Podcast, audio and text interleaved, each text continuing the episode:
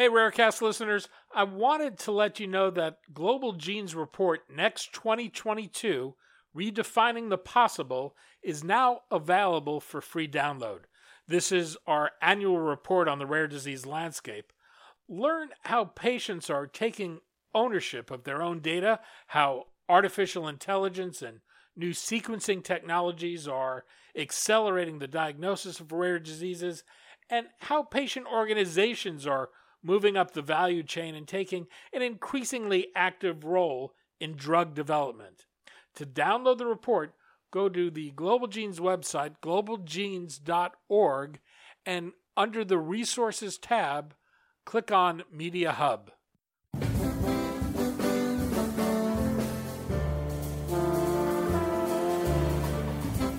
I'm Daniel Levine, and this is Rarecast.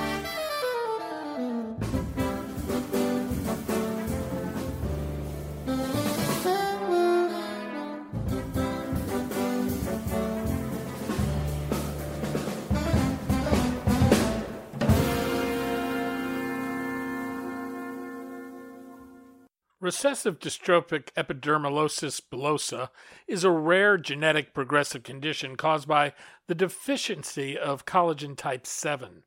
People with severe cases of the condition suffer from blistering, vision loss, disfigurement, and other serious medical problems. Castle Creek Biosciences is developing a therapy that involves genetically modifying a patient's own fibroblasts, the cells in the connective tissue, to get them to produce collagen 7. The modified cells are injected where needed and can be dosed repeatedly. We spoke to Matthew Gantz, president and CEO of Castle Creek, about the company's experimental therapy for RDEB, how it works, and how the company is building out its pipeline through deal making.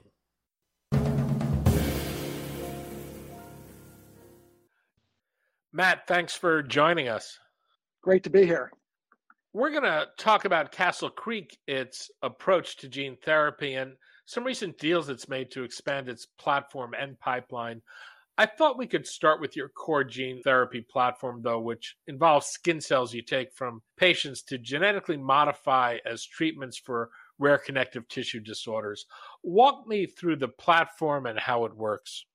Yeah, uh, I'd be delighted to. Yeah, we're uh, we have our our platform is based on what we call autologous fibroblasts. So we take uh, uh, biopsies from patients and we extract the fibroblasts that are in their skin cells, and then we um, uh, transfect a uh, healthy copy of the missing gene in question. For our lead indication, we're targeting recessive dystrophic epidermolysis bullosa, or RDEB for short these patients are missing collagen 7, and that's important because uh, collagen 7 is responsible for uh, the um, uh, for uh, ensuring that you have healthy anchoring fibrils. It's essentially the glue that holds your dermis and your epidermis together. Without it, your uh, any kind of trauma or friction causes blisters that fester into these uh, chronic open wounds that are really debilitating, can lead to a whole host of of uh, complications, including uh, sepsis, infection, and then uh, unfortunately, in, in, some of the more uh, severe forms of disease, squamous cell carcinoma. So these patients unfortunately die young.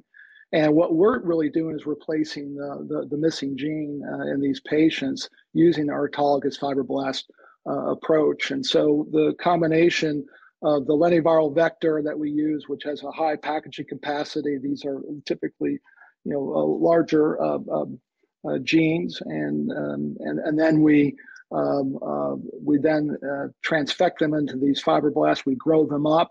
Uh, we're able then to uh, bank these um, uh, these cells so that we can dose repeatedly over time. So it, it really it's a single biopsy that allows us then to treat this you know this this terrible devastating disease, and we, it's a, it's really designed to be a chronic therapy. So, as you mentioned, your your lead indication is RDEB. For for listeners not familiar with the condition, what is it? How does it manifest itself and progress? Yeah, it's a monogenic disease. These patients are born uh, missing uh, collagen seven, which uh, leads to the develop, which is really a critical component for the development of these anchoring fibrils. As, as I said, it's the it's the glue that holds your dermis and epidermis together, and and without it, um, you know, the the essentially these, these patients are are missing skin or their skin's very fragile. So any kind of uh, any kind of trauma or friction uh, results in blisters that fester into these chronic open wounds that essentially never heal. Uh, and so, you know, you can uh, imagine the the amount of wound care. Um, it's 24 seven. Uh, when you talk to patients and their families, they they talk about as if you know their skin's on fire, as if a dog with sharp teeth is tearing at their flesh. So it's really a, a horrific disease, uh, and it it manifests itself in a variety of different ways. Um, you you have um, uh, the, the uh, repeat healing and scarring uh, around the uh, around the hand leads to mitten hand syndrome, and so these patients require surgeries to free up uh, use of their digits. It also affects the mucosa, so you get esophageal strictures and so there's a requirement for surgery so that they can actually eat food and swallow properly. And many of these patients end up becoming wheel wheel bound because they lose functionality of their feet. It's just too painful um, uh, to walk. So it, it, and then ultimately, as I said, they succumb to infection uh, and um, and and squamous cell carcinoma, which uh, uh, which results in, in a lot of these patients dying young, unfortunately. And what's it? What's it like to live with this condition? What is daily life like for a patient who suffers from RDEB? It's you know it's it's brutal. It's probably one of the most horrific rare diseases I, have I've ever come across. I've been in in the um, in the the, the uh, biotech industry for most of my career, and have focused in, in the rare disease space, in particularly. And and uh, dystrophic EB is, is truly one of the most uh, horrific uh, diseases. It's all, otherwise known as butterfly uh, disease because the, the skin's as fragile as a butterfly's wings.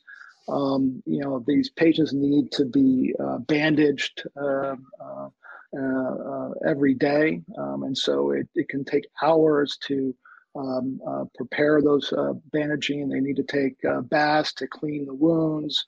Uh, so it's it's a it's basically 24 seven. I mean, um, it's and it's not in a, you know typically this you know these patients are born missing skin, so it falls the you know, burden falls on on parents and you know siblings uh, and, and other family uh, members, and so it's it's uh, you know these families are, are, are, really all in, and it's um, and they, they they spend a lot of time uh, undergoing surgical interventions as well to to you know uh, what called digital dilation surgeries to free up use of their hands. So it it, it truly is uh, a, a, devastating uh, disease in terms of not only the cost and burden of care and some of the you know um, you know some of the more advanced forms of disease these uh, you know patients can spend hundreds and thousands of dollars a, a year on advanced uh, bandages and wound care um, but that they also uh, can succumb to infections as I said and and uh, you know uh, the impact on their quality of life is is uh, is horrendous.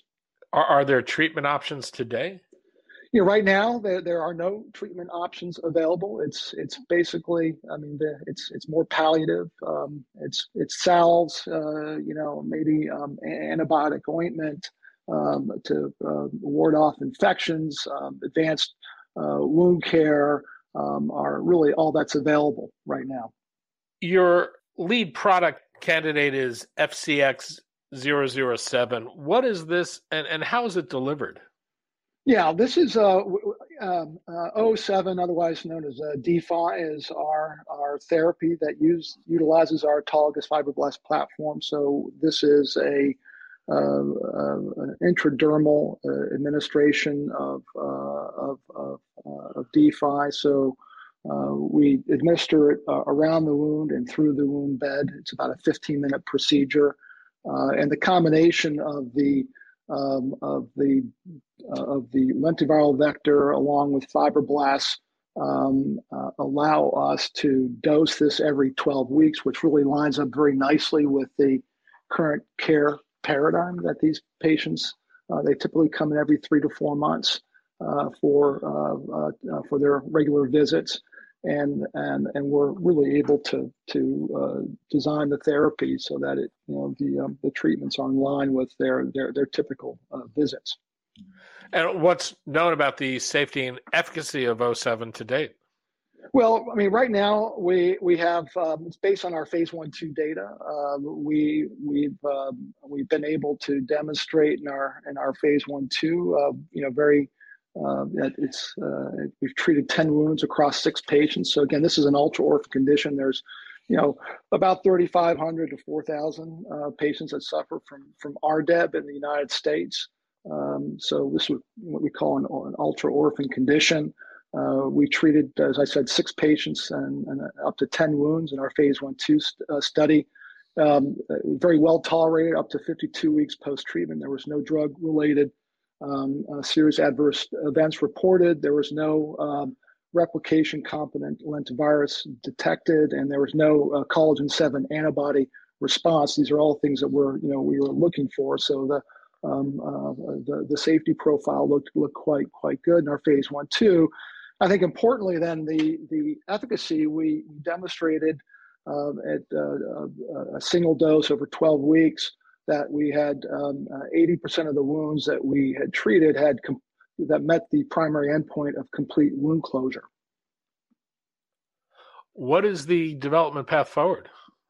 Well, the development path forward is that we are in the midst of our, we've taken the uh, uh, findings from our, our phase one, two, um, and on the basis of our uh, of our findings and our interaction with the FDA, uh, we have entered embarked upon our, our phase three study. So we are um, uh, uh evaluating uh, our therapy and uh, and more patients. So we've gone from six in our phase one two. We're going to enroll. We're enrolling um, at least 24 patients, and from there, we are also um, uh, dosing them with an extra dose. So we dose it at, um, at, baseline and at week 12, and then we were following these patients out for 24 weeks. And and the primary endpoint is complete wound closure, 100% uh, closure of the wound of the first wound pair, and that's treated versus a matched uh, control. So we we look at uh, we're we're essentially using um, uh, the other wounds on the patient that are not treated, and we compare them to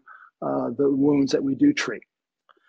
You've got a number of other candidates in development for connective tissue disorders that use ex vivo approaches, but you're also building a broader pipeline of gene therapies behind that.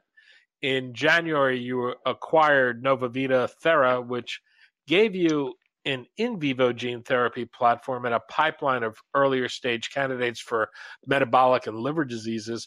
What was the thinking behind the acquisition? Yeah, you know, I'll tell you a little bit of a kind of the, the thinking and the story. Actually, quite really interesting. I mean, as we looked at, you know, how do we leverage our ex vivo platform, our expertise around um, and knowledge and insight gained around the the use of, of the lentiviral um, uh, uh, delivery approach. Uh, the um, I think very importantly, the manufacturing uh, capability that we have here. We've, we actually we're one of the first uh, companies to have a cell therapy approved uh, and launched out of our Exton facility, which is about 30 miles outside of uh, Philadelphia, which is a real you know center of excellence and, and, and hub for for, for gene therapy uh, development. And so on the basis of that, we uh, we actually entered in discussions with the Mayo Clinic to expand and to other uh, collagen related skin and connective tissue disorders. And that resulted in a, in a research collaboration that we announced back in September with the Mayo, um, uh, broadening out into other uh, collagen related uh, skin and connective tissue disorders such as osteogenesis imperfecta, which is otherwise known as brittle bone disease, and and a, a, um, a, syndrome of vascular disorders called Ehlers-Danlos syndrome that affect type 3 and type 5 collagen and that was really exciting. Those are all those are preclinical. We're partnering with the Mayo, um, and they're in the midst of of, of doing some uh, additional animal work um, as we look at uh, bringing those forward. Uh, but in that conversation, uh, we were introduced to a company that was spun out of the Mayo called Nova NovaVita, and they had really interesting technology uh, utilizing in vivo um, uh, based lenti uh, approaches, which we thought really complemented the work that we were doing at uh, uh, at Castle Creek, and so those conversations, um, um, you know, became quite uh, formal um, uh, late last year, and we were able to announce uh, the acquisition of NovaVita uh, back in early part of this year in, in early January.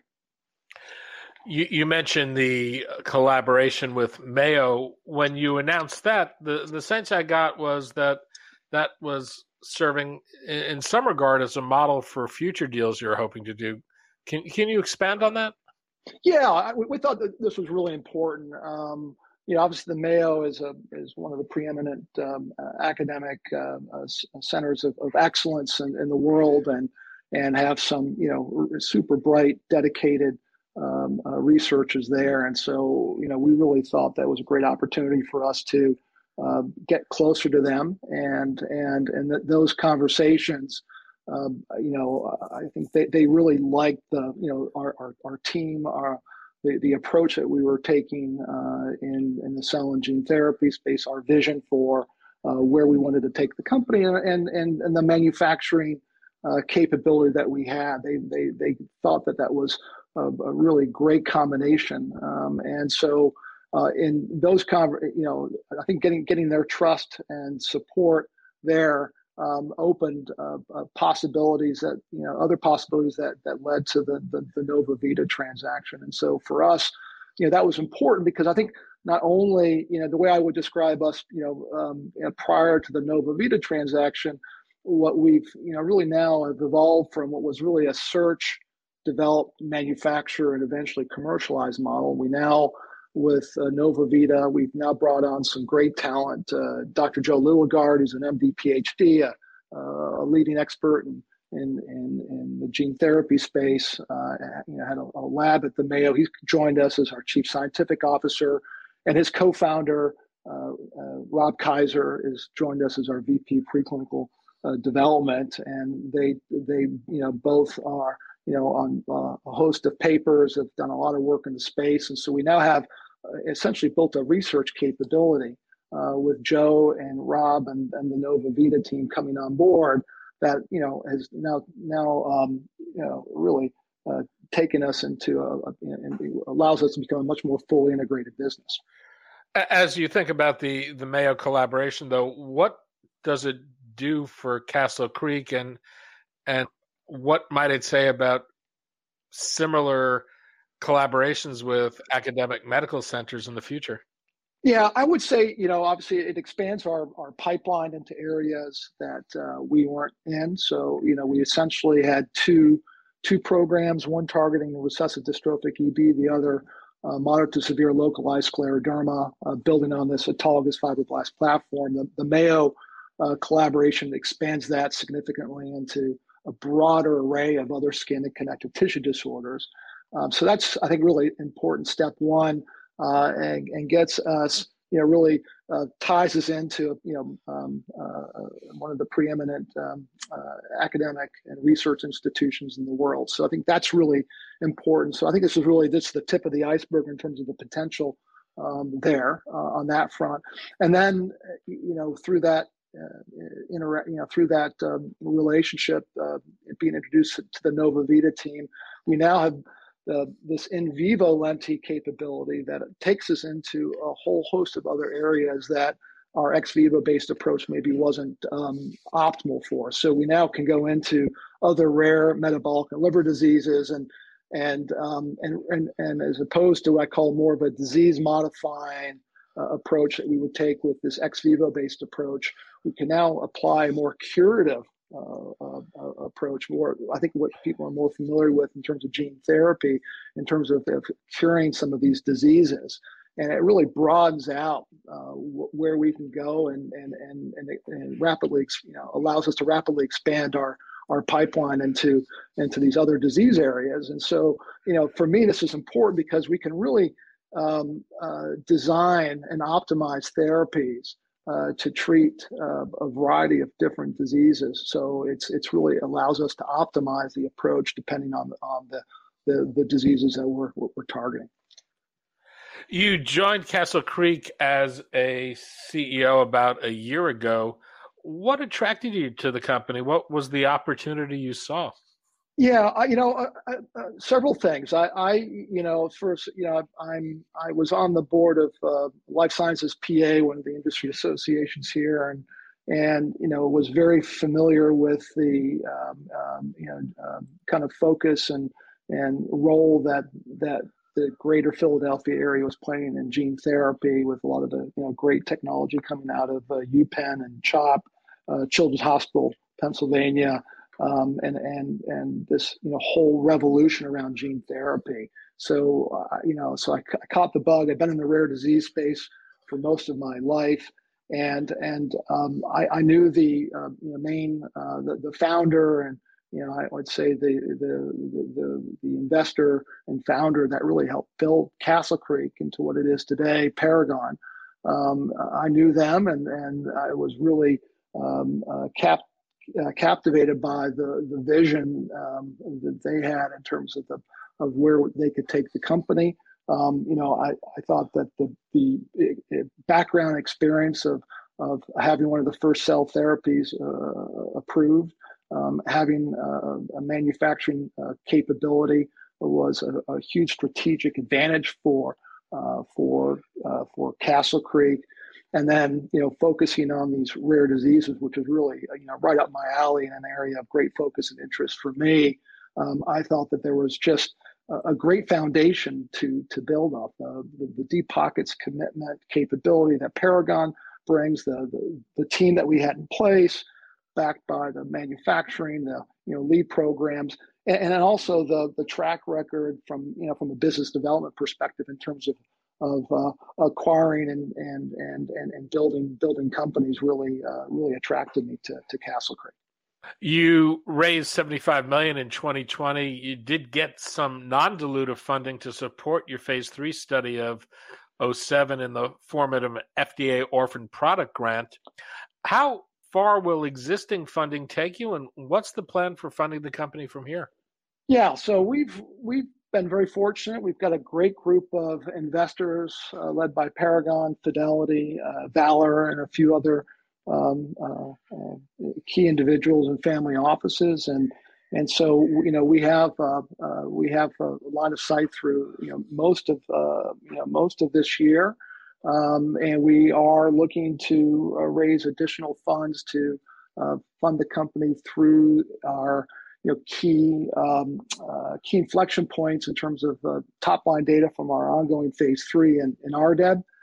And then also, uh, as we look at uh, uh, you know, building out our in vivo lenti platform, uh, we are looking, uh, you know, we, that, that, we're looking to secure funding that will get us through that, uh, through the filing of our IND there, which we're a little over a year away from. So, so the the focus right now is, um, you know, is is is you know, building on the um, uh, building on the, the, these recent transactions, uh, really focusing on executing on our lead um, program in uh, in in RDEB, getting the IND filed for the for our H hereditary tyrosinemia program, which is a disease of inborn errors.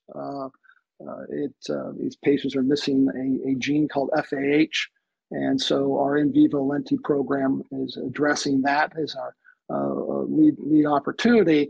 And what we're really excited about is that really will then kind of open the the, the door for uh, follow-on indications and other rare metabolic and liver diseases. Matthew Gantz, President and CEO of Castle Creek. Matt, thanks so much for your time today. Great. Thanks so much, Dan. Appreciate it.